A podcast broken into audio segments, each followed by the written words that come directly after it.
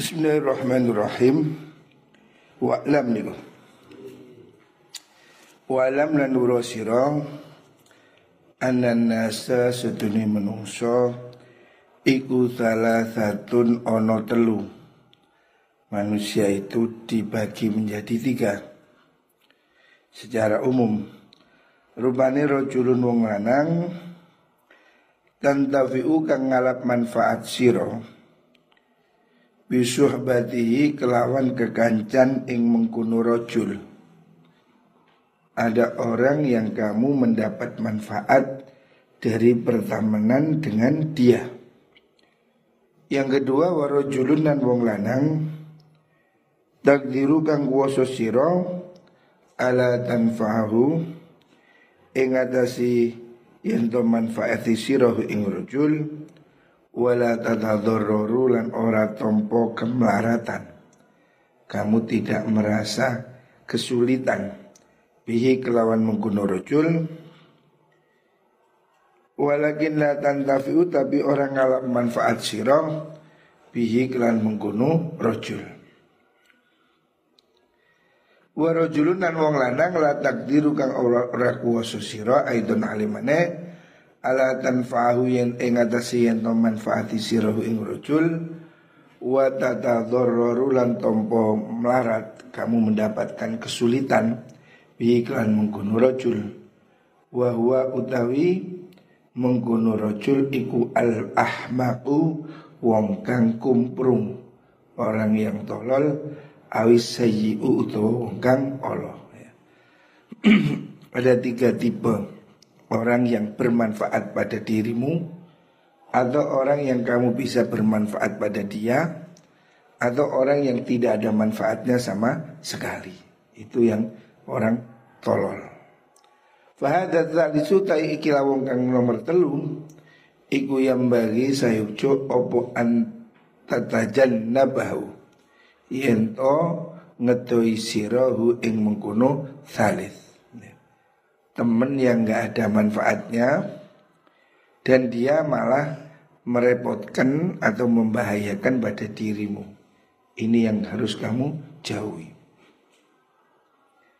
Fa'amasani utar pun anapun tekan kabing pindu Yang kedua itu orang yang Dia bisa kamu beri manfaat Kamu tidak mendapat manfaat dari dia tapi dia bisa memberi bisa kamu beri manfaat. Ya seperti kamu mengajar pada orang yang bodoh umpamanya. Kamu mungkin tidak dapat apa-apa tapi kamu dapat pahala. Minimal dapat doa. Yang seperti ini masih harus dijaga. Ya. Orang yang bisa kita bantu, orang yang bisa kita uh, beri sesuatu yang bermanfaat. Itu golongan yang kedua. Fala jenab ojo ngetoi sira ing thani li anaka krono sudini sira iku tandafi'u ngalap manfaat sirof bil akhirati dalam akhirat. Bi syafaatihi kelawan syafaati mengkono thani wa bidu'ahi lan kelawan du'ai mengkono thani niku Wabi thawabika lan ngalap manfaat kelawan ganjaran siro alal qiyami ing atasin menengi bihi kelawan fani. Tipe orang yang walaupun dia tidak bermanfaat pada dirimu, tapi kamu bisa memberi manfaat pada mereka. Tipe orang seperti ini jangan dijauhi. Artinya mereka orang yang perlu kita bantu. Walaupun mungkin kita tidak dapat keuntungan secara materi Ya seperti santri Walaupun tidak bayar gratis Tetapi kita akan dapat manfaat dari doanya Atau mendapat pahala nanti di hari kiamat. Wakat awha teman paling wahyu subhanallah ta'ala Ila Musa maring Nabi Musa alaihissalam In dani lamun taat sironi ing ingsun. Fama aktsaru ikhwanak. Fama mongko tu isi kang agung. Iku aksaro gawa oleh ngakehaken opo ma? Ikhwanaka ing biro-biro sedulur siro Ai in wasaitahum. Lamun gawe kajembaran untuk gawe kebagusan sirohum ing ikhwan. Wah tamal talan nanggung siro Minhum saking mengkuno ikhwan. Walam tahsudhum Lan ora hasud sopo siro Hum ing mengkuno ikhwan. Jadi tiga tipe teman tadi Ada teman yang bermanfaat untuk kita ya. Orang yang membuat kita jadi lebih baik. Orang yang membuat kita Atau menginspirasi hidup kita menjadi lebih baik. Itu yang paling bagus. Carilah teman yang membuat kamu berubah menjadi lebih baik. Kalau tidak teman yang kedua Yaitu teman yang kita bisa memberi manfaat pada dia. Artinya kitalah yang bermanfaat untuk mereka kita meskipun tidak dapat sesuatu, ya, tetapi kita bisa memberi sesuatu. Itu tipe yang kedua. Ini juga penting. Kita menolong orang kurang mampu, orang bodoh, ya. Kita bimbing menjadi baik. Kalaupun kita tidak mendapat manfaat di dunia, kita pasti dapat manfaat di akhirat. Yang ketiga ini yang harus dihindari teman yang tidak ada manfaatnya dan justru dia membahayakan. Teman yang seperti ular tidak ada baiknya tapi malah ngajak kita kepada kejelekan. Itu teman yang harus dijauhi. Dalam sebuah wahyu Allah berfirman pada Nabi Musa alaihissalam bahwa Allah mengatakan kalau kamu taat pada aku kalau kau mengikuti perintahku kata Allah Maka temanmu akan banyak sekali. Eh maksudnya adalah kalau kamu berbuat baik pada orang lain Seperti yang diperintahkan oleh Allah Dan kamu tidak berbuat jahat Pasti semua orang menyukai kamu. Wakat kala teman sebuah ba'duhum sebagian ulama Sohib tu nganjani sebuah ingsun? An-nasa ing menungso Khomsina ing dalam seket apane sanatan taune. Fama waku among ko ora tumiba baini antarane ingsun Wa bainahum lan antarane mengkono ikhwan Opo khilafun bersulayan. Saya berteman dengan seorang 50 tahun tidak ada masalah Kenapa? Fa inni sudene ingsun iku kuntu ono sapa ingsun mahum serta ni mengkono nas iku ala nafsi ngalahaken ing atase awak dewi ingsun. Maksudnya kunci supaya tidak bertengkar. Itu kita lebih banyak mengalah. Kenapa ada orang bisa berteman sampai 50 tahun tidak ada problem.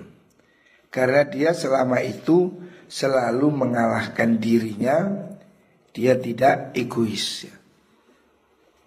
Masalah itu kalau kita itu sama-sama egois, tidak ada yang mau mengalah. Tapi kalau kita itu mau memahami ya, dalam berteman ataupun dalam rumah tangga, ya insya Allah selamat. Namanya orang ini ya pasti ada salah paham atau apalagi rumah tangga. Tetapi kalau masing-masing ini memang menyadari bahwa masing-masing ada kelemahan dia. Tidak ada manusia yang sempurna. Kalau kamu yang bisa ngalah, maka urusan selesai. Sama dengan kamu di jalan. Yang diutamakan selamat.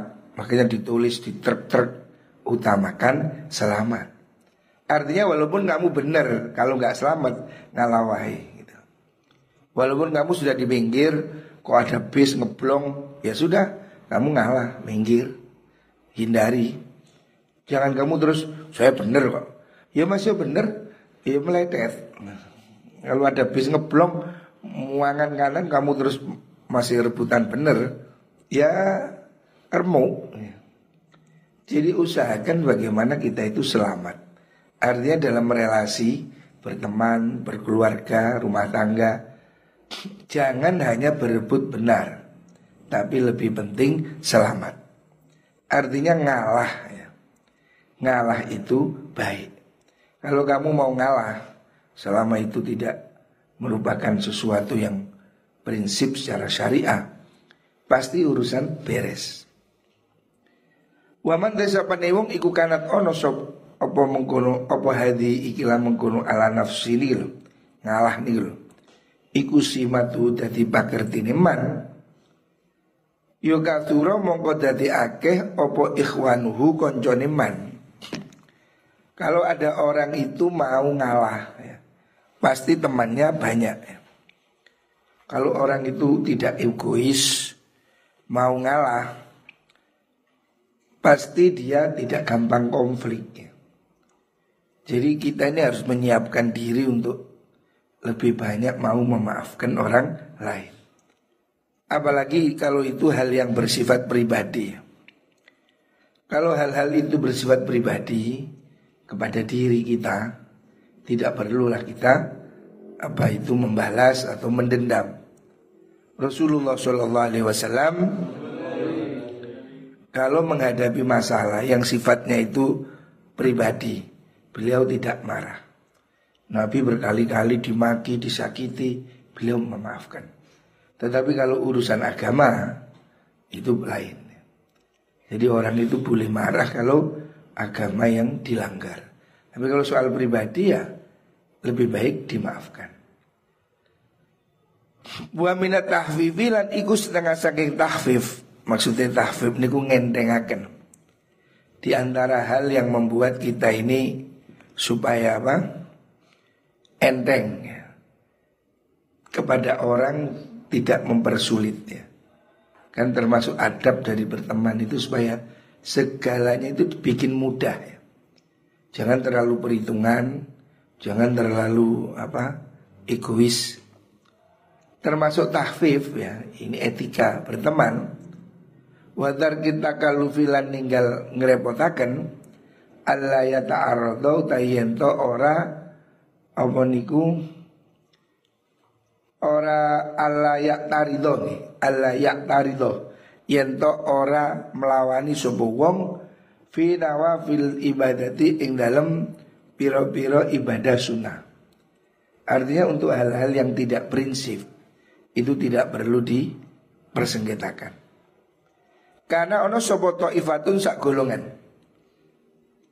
Minas sufiyati sang sanggeng kaum sufi.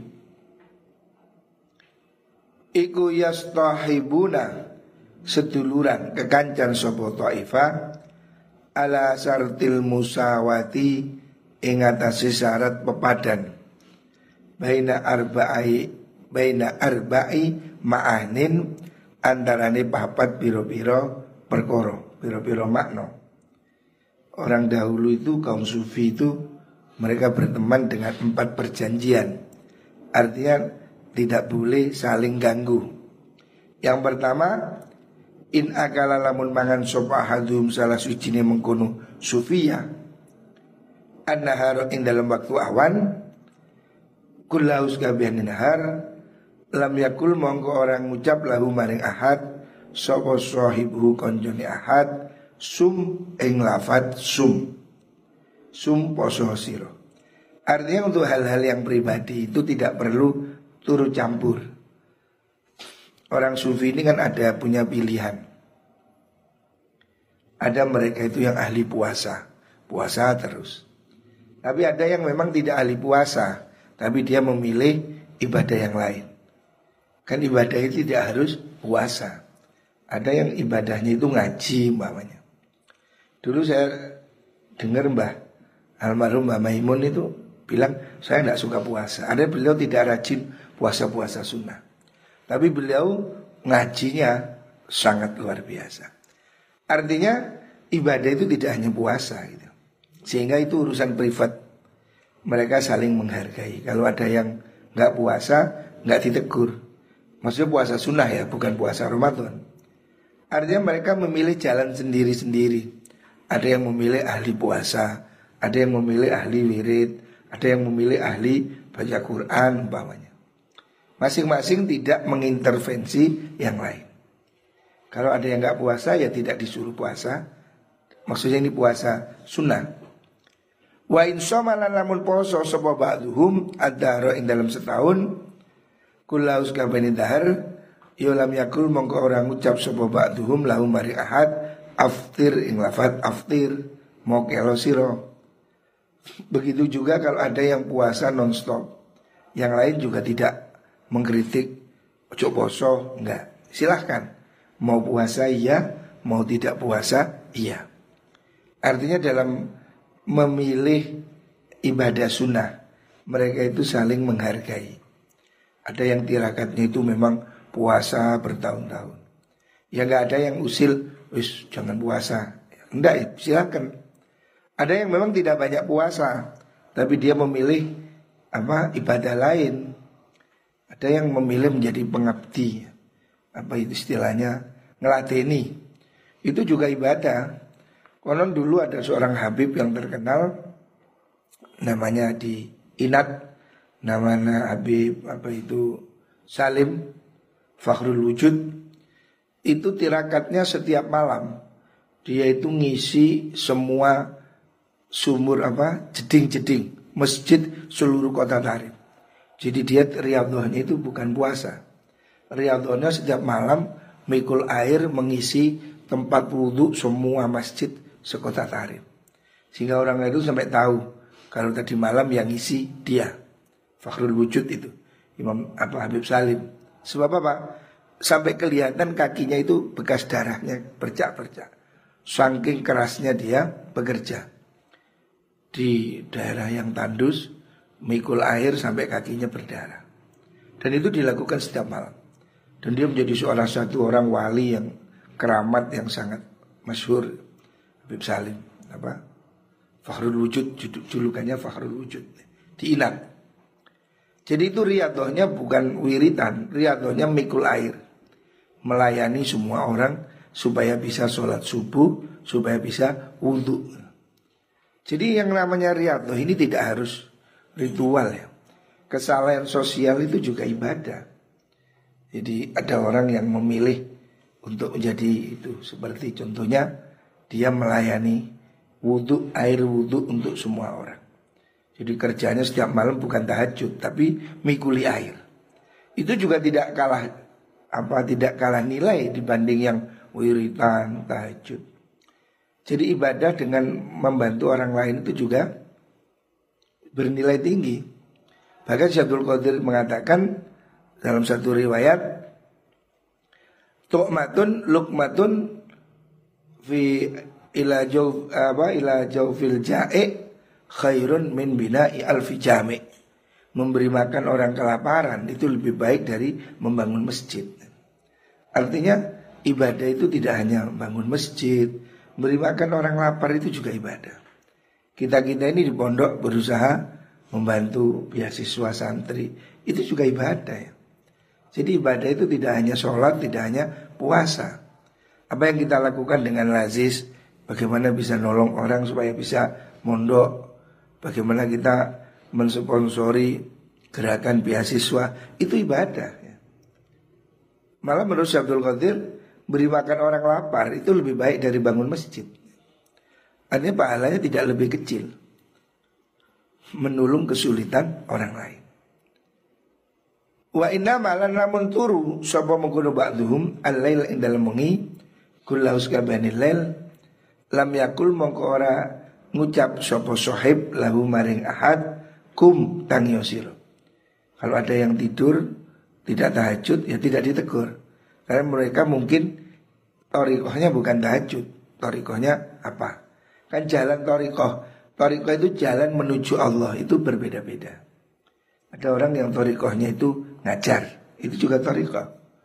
Jadi bukan hanya wirid. Wirid itu salah satu torikoh.